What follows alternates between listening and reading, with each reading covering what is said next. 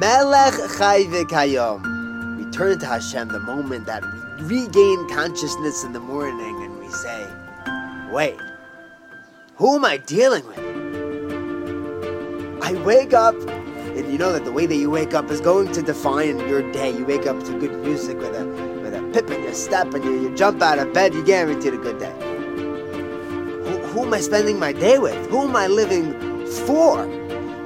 And the answer is you're living for the Melech. The truth is that any one of us, a tiny little human being, we're a dot in the infinite spectrum of, of existence. But if we can be a dot that works for the King of all kings, the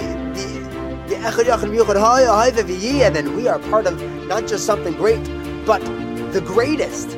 We are walking and talking and living for the King. Have an amazing day.